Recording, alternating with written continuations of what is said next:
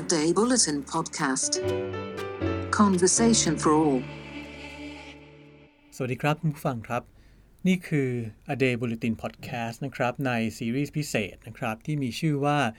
Surviving the Pandemic นะครับ เพราะว่า A Day Bulletin เนี่ย เราเห็นว่าเรื่องของวิกฤตโควิด -19 หรือโควิด -19 เนี่ยนะครับ เป็นเรื่องที่ ใหญ่ในระดับโลก แล้วก็เราอาจจะต้องขอเป็นหนึ่งเสียงเล็ก ๆนะครับ ที่รวบรวมข้อมูล เอามาวิเคราะห์พูดถึง แล้วก็ร่วมกันหาคำตอบไปด้วยกันนะครับสำหรับตอนแรกเนี่ยนะครับที่ซีรีส์ Surviving the Pandemic เนี่ยอยากจะนำเสนอนะครับ ก็คือเรื่องที่เราอาจจะได้ยินกันจนคุ้นหูแล้วนะครับ ก็คือคำว่า social distancing นะครับ การเว้นระยะห่าง ทางสังคมนะครับ แต่ในความเป็นจริงเนี่ยคำว่า social distancing เนี่ยมันมีความหมายกว้างไกลยังไงนะครับ แล้วมันต่างจากการควอนตีนนะครับยังไง แล้วถ้าหากว่าเราต้องเจอกับ social distancing เนี่ยมันต้องทำกันไปนานแค่ไหน แล้วมันสำคัญขนาดที่ว่ามันจะกำหนดว่าเราจะแพ้ หรือชนะสงครามไวรัสนี้ได้ยังไงเนี่ยเดี๋ยวมาติดตามกันครับ เริ่มต้นนะครับเรามาลองดูกันหน่อยนะครับว่าคำว่า social distancing นะครับกับคำอื่นๆ อย่างเช่นคำว่า quarantine หรือว่า isolation เนี่ยมันต่างกันยังไงนะครับ ถึงแม้ว่าฟังเผินๆนี่อาจจะดูคล้ายๆกัน ก็คืออยู่ห่างกัน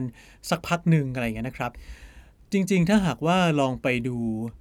ความหมายของมันเนี่ยสามคำนี้มันสามารถแบ่งได้ตามระดับความเข้มข้น แล้วก็การบังคับบังคับใช้นะครับของคนแต่ละกลุ่มนะครับ อย่างเช่นคำว่า social distancing เนี่ยมันหมายถึงการเว้นระยะห่างทางสังคม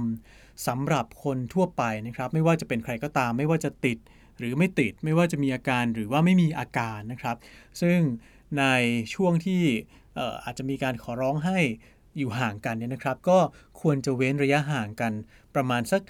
1.5 ถึง 2 เมตรนะครับ แล้วก็อย่าไปรวมตัวกันในพื้นที่แออัด ถ้าหากว่าจะต้องอยู่ในระยะประชิดก็อาจจะไม่หันหน้าไปเผชิญกัน หรือว่าสัมผัสกันนะครับ ส่วนคำว่า quarantine เนี่ยนะครับหมายถึงการกักบริเวณตัวเองสำหรับคนที่มีความเสี่ยงนะครับ อย่างเช่นคนที่อาจจะเพิ่งเดินทางกลับมาจากพื้นที่เสี่ยง หรือว่าอยู่ใกล้ชิดกับคนที่รู้แน่ๆ ได้รับการ confirm แล้วว่าติดเชื้อแล้วนะครับ หรือว่าสงสัยว่าตัวเองจะป่วยเนี่ย อันนี้ก็จะต้อง quarantine หรือว่า กักบริเวณตัวเองเพื่อดูอาการเนี่ยอย่างน้อย 14 วันนะครับ ซึ่งซึ่งก็เป็นระยะฟักตัวนะครับที่อาจจะเป็นไปได้นะครับ ส่วนอีกคำหนึ่งที่อันนี้อาจจะรุนแรงที่สุดนะครับ ก็คือคำว่า isolation นะครับหรือว่าการแยกตัวไปเลย อันนี้คือในกรณีที่เป็นผู้ติดผู้ติดเชื้อแล้วเนี่ยนะครับ ก็อาจจะต้องแยกตัวเองจากผู้อื่นไปอย่างสิ้นเชิงนะครับ แล้วก็อาจจะต้องอยู่ในห้อง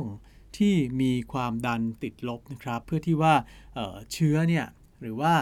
droplet หรือว่าไอละอองของอากาศที่มันมีเชื้อออยู่เนี่ยนะครับ จะได้ไม่เล็ดลอดออกมาจากห้องเหล่านั้นนะครับ เพราะฉะนั้นเนี่ยก็จะเห็นว่ามันมีคำว่า social distancing นะครับ quarantine แล้วก็ isolation ซึ่ง social distancing เนี่ยถือว่าเป็นมาตรการที่สามารถบังคับใช้ หรือว่าเอามาใช้กับผู้คนโดยทั่วไปได้นะครับ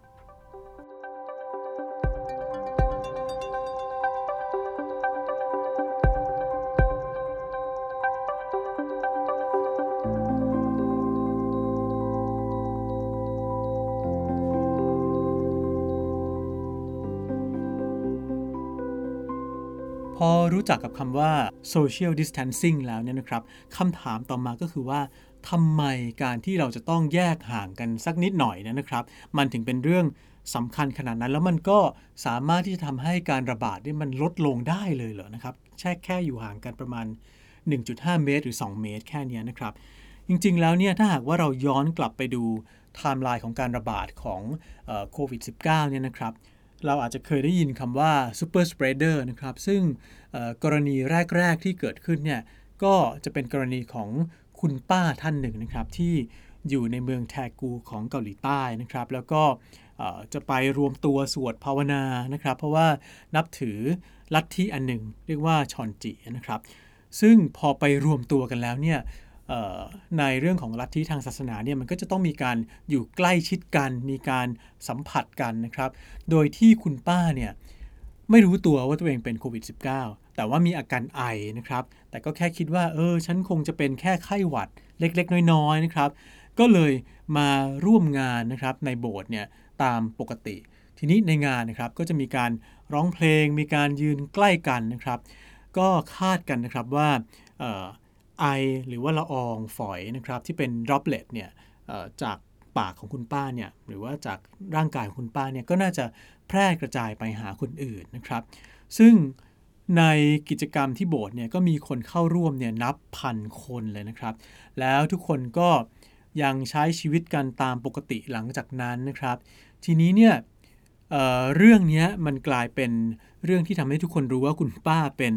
ซูเปอร์สเปรดเดอร์ขึ้นมาเนี่ยก็เพราะว่าเกิดอุบัติเหตุรถชน ต้องเข้าโรงพยาบาลนะครับ ซึ่งคุณหมอก็ตรวจนะครับ แล้วก็พบว่าคุณป้าเนี่ยมีเชื้อโควิด -19 แต่คุณป้าก็บอกว่าจริง ๆ แล้วตัวเองเนี่ยไม่ไม่น่าจะติดนะ เพราะว่าไม่ได้เดินทางไปไหน ไม่ได้มีความเสี่ยงอะไรนะครับ แต่พอรู้ว่าคุณป้าเนี่ยเป็นโควิด -19 แล้วเนี่ย ก็ก็ถามว่าเอ้ยคุณป้าไปที่ไหนมาบ้าง แล้วพอพบว่าคุณป้าเนี่ยได้สัมผัสกับคนมากเป็นพันคนเนี่ยนะครับ อันนี้ก็กลายเป็นเรื่องใหญ่เลย เพราะว่าคุณคุณป้าเนี่ยได้กลายเป็น super spreader นะครับ แล้วก็ทำให้จำนวนผู้ติดเชื้อในเกาหลีใต้เนี่ยเพิ่มขึ้นอย่างรวดเร็วนะครับ แล้วก็หลายคนเนี่ยก็จะเป็นคนที่มีประวัติใกล้ชิดสัมผัสกับคุณป้าท่านนี้นะครับ เหตุการณ์นี้ก็ทำให้เห็นนะครับว่า คนแค่คนเดียวเนี่ย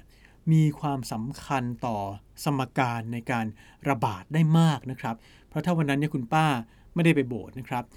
หรือว่าคุณป้าไม่ได้พบเจอใคร คุณป้าทำมาตรการ social distancing โดยที่อาจจะไม่รู้ด้วยซ้ำว่าตัวเองเนี่ยป่วยหรือไม่ป่วยเนี่ยนะครับ มันก็จะทำให้ตัวเชื้อเนี่ยมันแพร่ไปหาคนอื่นๆเนี่ยไม่ได้นะครับ ซึ่งเรื่องนี้เนี่ยจริงๆ ก็ไม่ได้จะมาโทษว่าใครผิด ใครถูกนะครับ เพราะว่าเรื่องแบบนี้จริง ๆ ก็เกิดขึ้นกับใครก็ได้นะครับ เพราะฉะนั้นเนี่ยทางที่ดีที่สุด เพราะว่าบางทีเราก็ไม่รู้ตัวใช่ไหมครับว่าว่าเรามีอาการของโรค เพราะว่าอาจจะรู้สึกว่าตัวเองเป็นปกติ แต่ว่าอาจจะมีมีเชื้ออยู่ในตัวก็ก็เป็นไปได้นะครับ เพราะฉะนั้นเนี่ยทางที่ดีที่สุดก็คือ ให้เว้นระยะห่างทางสังคม หรือว่าสร้างสิ่งที่เรียกว่า social distancing เอาไว้ ไม่ว่าจะมีอาการหรือไม่ก็ตาม เพราะว่าอย่างน้อยเนี่ยมันก็จะกันไม่ให้เราไปรับเชื้อมาจากคนอื่นได้ด้วยนะครับ ทีนี้ถ้าหากว่าเราย้อนกลับไปไกลกว่านั้นอีกนะครับ ไกลกว่าการระบาดในเกาหลีใต้นะครับ แต่ย้อนกลับไปถึงโรคระบาด เมื่อร้อยปีที่แล้วนะครับก็คืออการระบาดของไข้หวัดที่เรียกว่า Spanish flu นะครับหรือว่าไข้หวัดไข้หวัดใหญ่สเปนนะครับ ซึ่งเกิดขึ้นในปี 1918เนี่ยนะครับมันมีการระบาดในสหรัฐอเมริกานะครับ แล้วก็มีความแตกต่างให้เห็นอย่างชัดเจนใน 2 เมืองนะครับ เมืองหนึ่งเนี่ยก็คือเมืองฟิลาเดลเฟีย กับอีกเมืองหนึ่งเนี่ยคือเมืองเซนต์หลุยส์นะครับ ซึ่งเขาก็พบนะครับว่า 2เมืองนี้มันมีกราฟของการระบาดที่แตกต่างกัน คือฟิลาเดลเฟียเนี่ยพุ่งสูงปรี๊ดขึ้นไปเลย เป็นแบบเหมือนกับเป็นแท่งสูงขึ้นไป แล้วก็ค่อยๆ แล้วก็ลดลดต่ำลงมาอย่างรวดเร็วนะครับ ส่วนที่เซนต์หลุยส์เนี่ยมันจะไม่สูงปรี๊ดขนาดนั้น แต่ว่ามันจะเป็นเหมือนมูลดินเตี้ยๆนะครับ ก็เหมือนกับมีอะไรบางอย่างมากดลง แบบที่เราเรียกมันว่า flatten the curve ก็คือทำให้ไอ้ไอ้เส้นโค้งเนี่ย มันแบนราบลงมานะครับสองเมืองเนี่ยมีความแตกต่างกันยังไงครับเขาพบนะครับว่าในฟิลาเดลเฟียเนี่ยก็ผู้คนก็มีปริมาณมากกว่านะครับ แล้วก็อยู่กันอย่างแออัด แล้วก็ผู้คนก็ใช้ชีวิตตามปกตินะครับ แต่ว่าในเซนต์หลุยส์เนี่ยมีการประกาศปิดพื้นที่สาธารณะ ปิดโรงเรียน ปิดโบสถ์ต่างๆ ก็เลยทำให้ยอดของผู้ติดเชื้อเนี่ย มันไม่สูงในเวลาอันสั้นนะครับแบบเดียวกับที่ฟิลาเดลเฟียเป็นนะครับ แล้วที่สำคัญก็คือว่ายอดการเสียชีวิตของคนในเซนต์หลุยส์เนี่ยก็ถือว่าน้อยที่สุดในบรรดาเมืองต่างๆ ของสหรัฐ หรือว่าน้อยกว่าเมืองฟิลาเดลเฟียที่มีผู้เสียชีวิตมากถึง 4,500 คนเลยนะครับ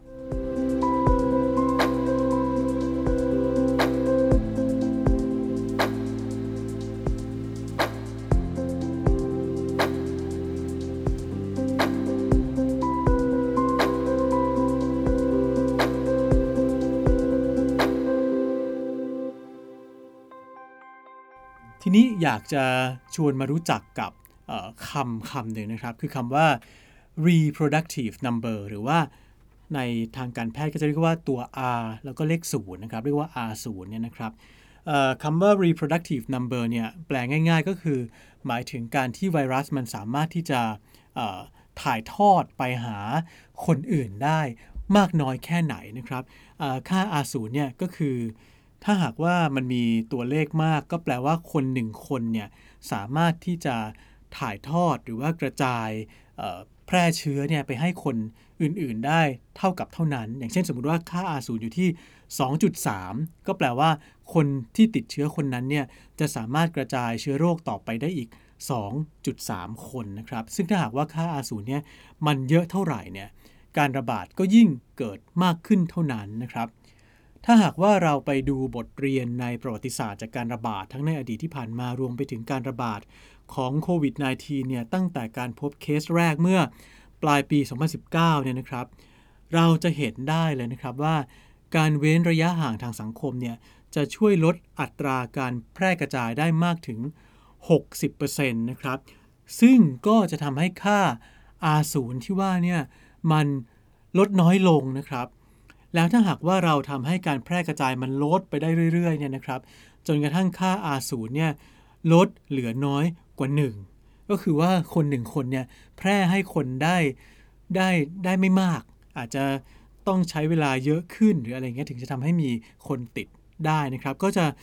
ทำให้ในทางทฤษฎีเนี่ยจะสามารถหยุดโอกาสในการที่จะแพร่ระบาดต่อไปได้นะครับ ทีนี้ใน ในทางการแพทย์เนี่ยนะครับ มันจะมีกราฟอยู่รูปหนึ่งนะครับ กราฟเนี้ยจะมีเส้นอยู่ 3 เส้นลองนึกภาพตามนะครับ มันจะมีเส้นสีแดงนะครับ สีน้ำเงิน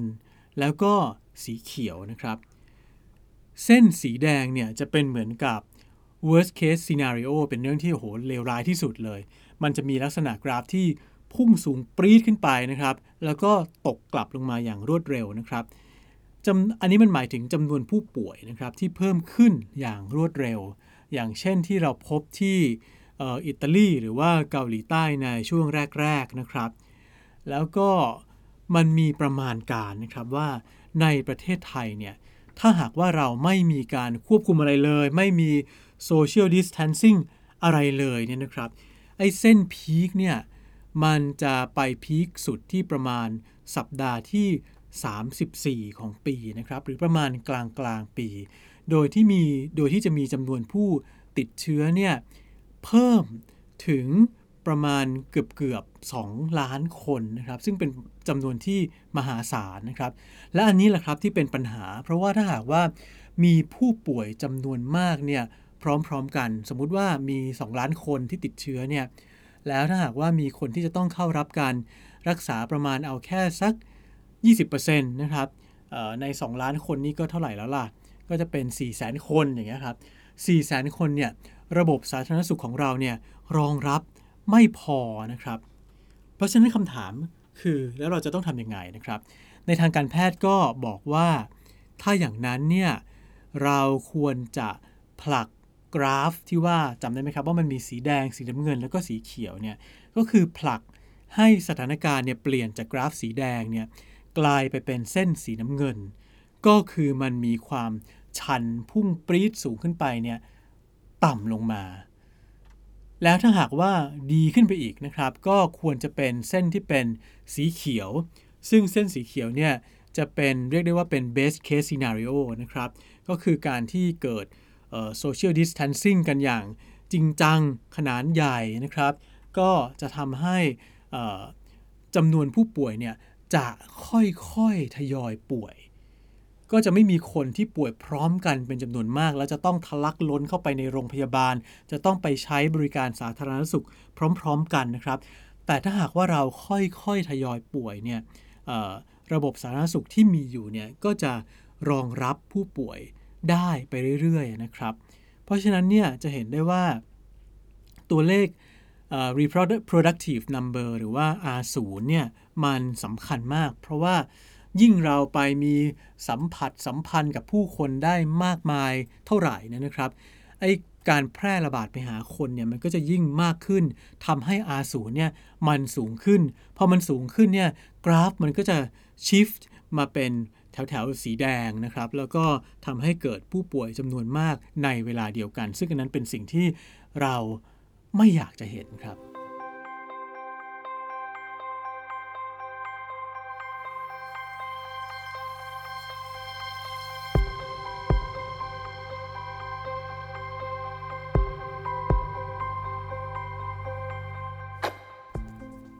ทีนี้คำถามถัดไปก็คือว่า ถ้าหากว่ามีการทำนายว่า ช่วงพีคของโควิด -19 ในไทยเนี่ยนะครับจะอยู่ที่สัปดาห์ที่ 34 หรือประมาณกลางปีเนี่ยแปลว่าสถานการณ์นี้ไม่ได้ไม่ได้จบง่าย ๆ แน่นอน มันจะต้องยาวนานแน่นอนนะครับ เพราะฉะนั้นถ้าหากว่ามันยาวนานในคำถามถัดไปก็คือว่า แล้วเราจะต้องทำ social distancing เนี่ย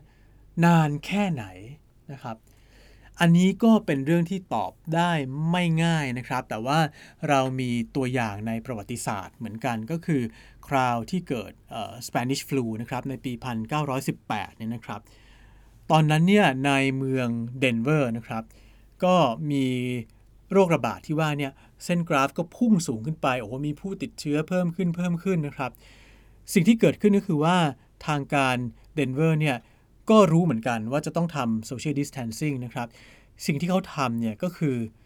ปิดโรงเรียนนะครับ แล้วก็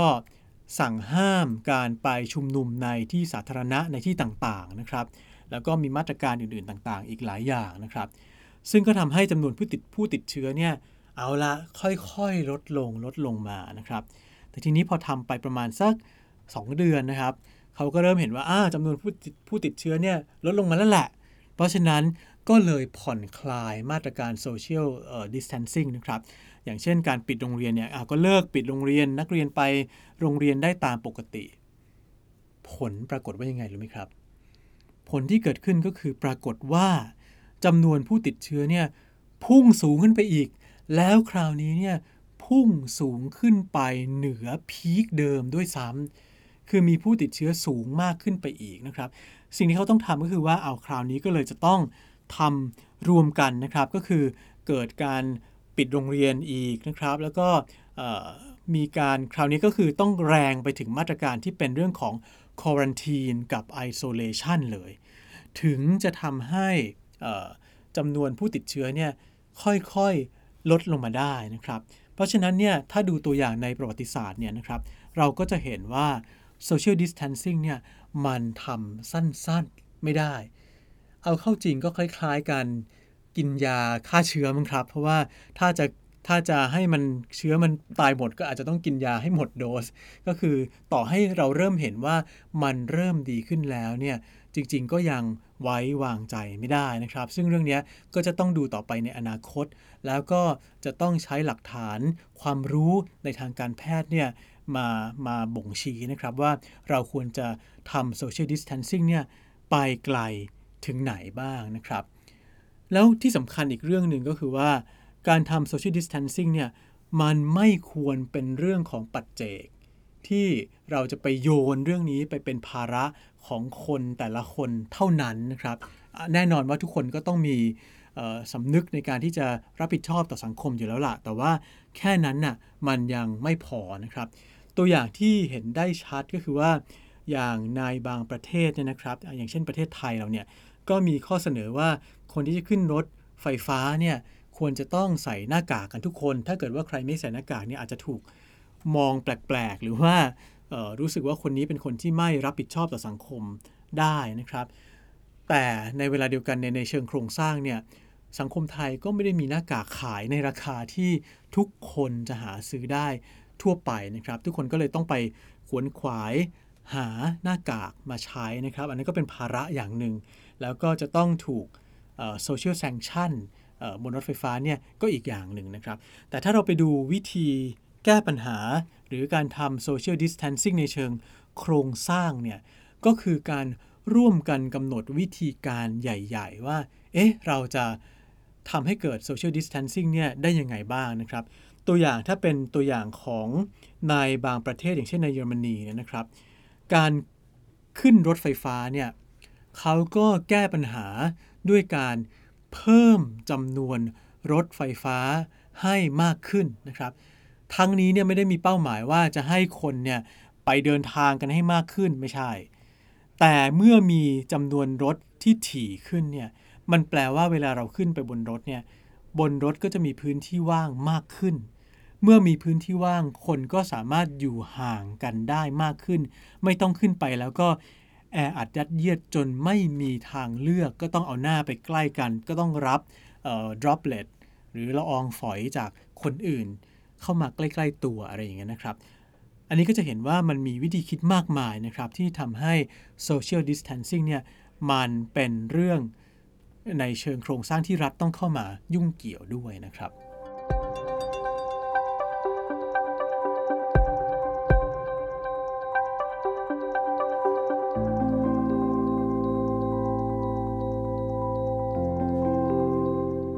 แต่ถ้าหากว่ามันยังไม่มีมาตรการหรือว่าวิธีคิดในเชิงโครงสร้างออกมาให้ให้เราเห็นหรือว่าให้เราเปฏิบัติตามได้ง่ายๆนะครับ บางทีเราก็อาจจะลองไปดูว่าเอ๊ะมันมีวิธีอื่น ๆ อีกไหมที่ทำได้นะครับ อย่างเช่นมันก็จะมีการรณรงค์นะครับ ที่ติดแท็กกันในในต่างประเทศเป็น movement นะครับที่ movement ที่จะหยุดการแพร่ของโควิด -19 นั้นนะครับ ชื่อว่า stay the fuck home นะครับก็คือชื่อรุนแรงนิดนึงก็คือว่า เฮ้ย อยู่บ้านกันเถอะอย่าออกไปข้างนอกเลยอย่างเงี้ยนะครับ ซึ่งจริง ๆ มันก็อาจจะใช้ได้กับบางคนแต่บางคนที่ไม่มีแม้กระทั่งบ้านให้อยู่เนี่ยอันนี้มันเป็นเรื่องที่จะบอกว่าปัจเจกช่วยแก้ปัญหานี่ก็อาจจะไม่ได้ เพราะว่าอออะไรล่ะ มันก็ต้องเป็นเรื่องการแก้ปัญหาเชิงโครงสร้างที่รัฐ จะต้องคิดให้ครบด้วยนะครับว่าถ้าจะบอกให้คนอยู่บ้าน แล้วคนที่ไม่มีบ้านจะอยู่ หรือคนที่ในบ้านหนึ่งหลังเนี่ยในเป็นห้องเล็กๆ แล้วคนอยู่ในนั้น 8 คนอย่างเงี้ยครับถ้ามีใครติดขึ้นมาเนี่ยมันก็ติดกันหมดหรือเปล่าอะไรเงี้ย อันนี้จะต้องทำยังไงนะครับ แต่ถ้าดูแค่แคมเปญอย่างเช่น stay the fuck home เนี่ยคำแนะนำของเขาก็จะมีหลายอย่างนะครับ เอาจะลองไปเสิร์ชดูอย่างเช่น อันแรกก็บอกว่าอย่าไปแพนิคมากนะครับ มันไม่ใช่เรื่องที่ร้ายแรงขนาดนั้น เราไม่ไม่ใช่ว่าติดปุ๊บตายปั๊บนะครับ อย่าแพนิคแต่ว่าให้ alert หรือว่าตื่นตัวอยู่ตลอดเวลา แล้วเรื่องสำคัญอีกอย่างหนึ่งที่ทำได้ก็คือการหมั่นล้างมือนะครับ แล้วก็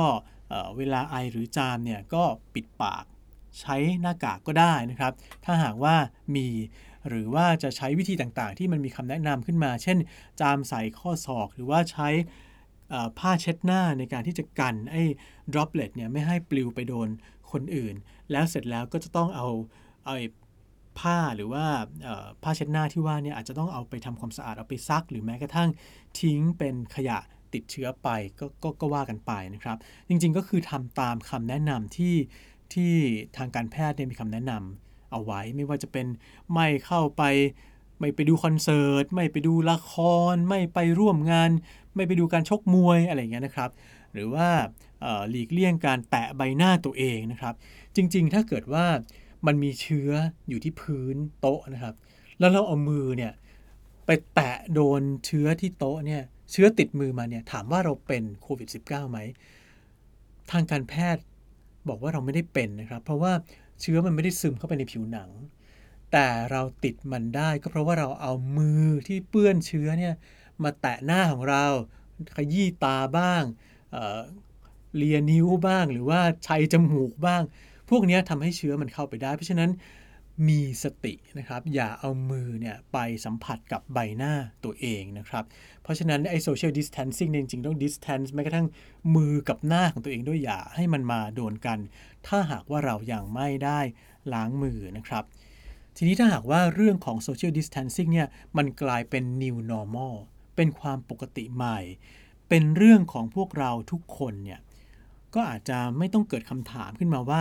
โอ้โห มาตรการนี้ต้องยาวนานเท่าไรต้องห่างกันอีกเท่าไรนะครับ ไม่ต้องไปรอฟังคำสั่งใครเลย ไม่ต้องรอให้ใครมาร้องขอนะครับ แต่เรามีส่วนร่วมในการชะลอการระบาดนี้ได้ด้วยตัวของเราเองนะครับ โดยวิธีง่าย ๆที่ว่ามานะครับ ลองเข้าไปเสิร์ชดูก็ได้นะครับ กับการเว้นระยะห่างทางสังคม หรือว่า social distancing เนี่ยนะครับ เพื่อลดความเสี่ยงต่างๆ ไม่ว่าความเสี่ยงที่ว่าเนี่ยจะเล็กน้อยแค่ไหนก็ตามนะครับ แล้วยิ่งเราห่างกันเร็วเท่าไหร่นะครับ ในที่สุดแล้วเนี่ยเราก็จะได้กลับมาใกล้กันเร็วมากขึ้นเท่านั้นครับ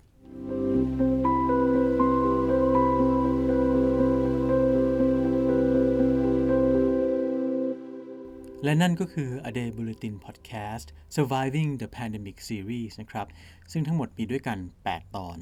แต่จะมีตอนอะไรบ้างนั้น ติดตามรายละเอียดได้ในเพจของ A Day Bulletin ครับ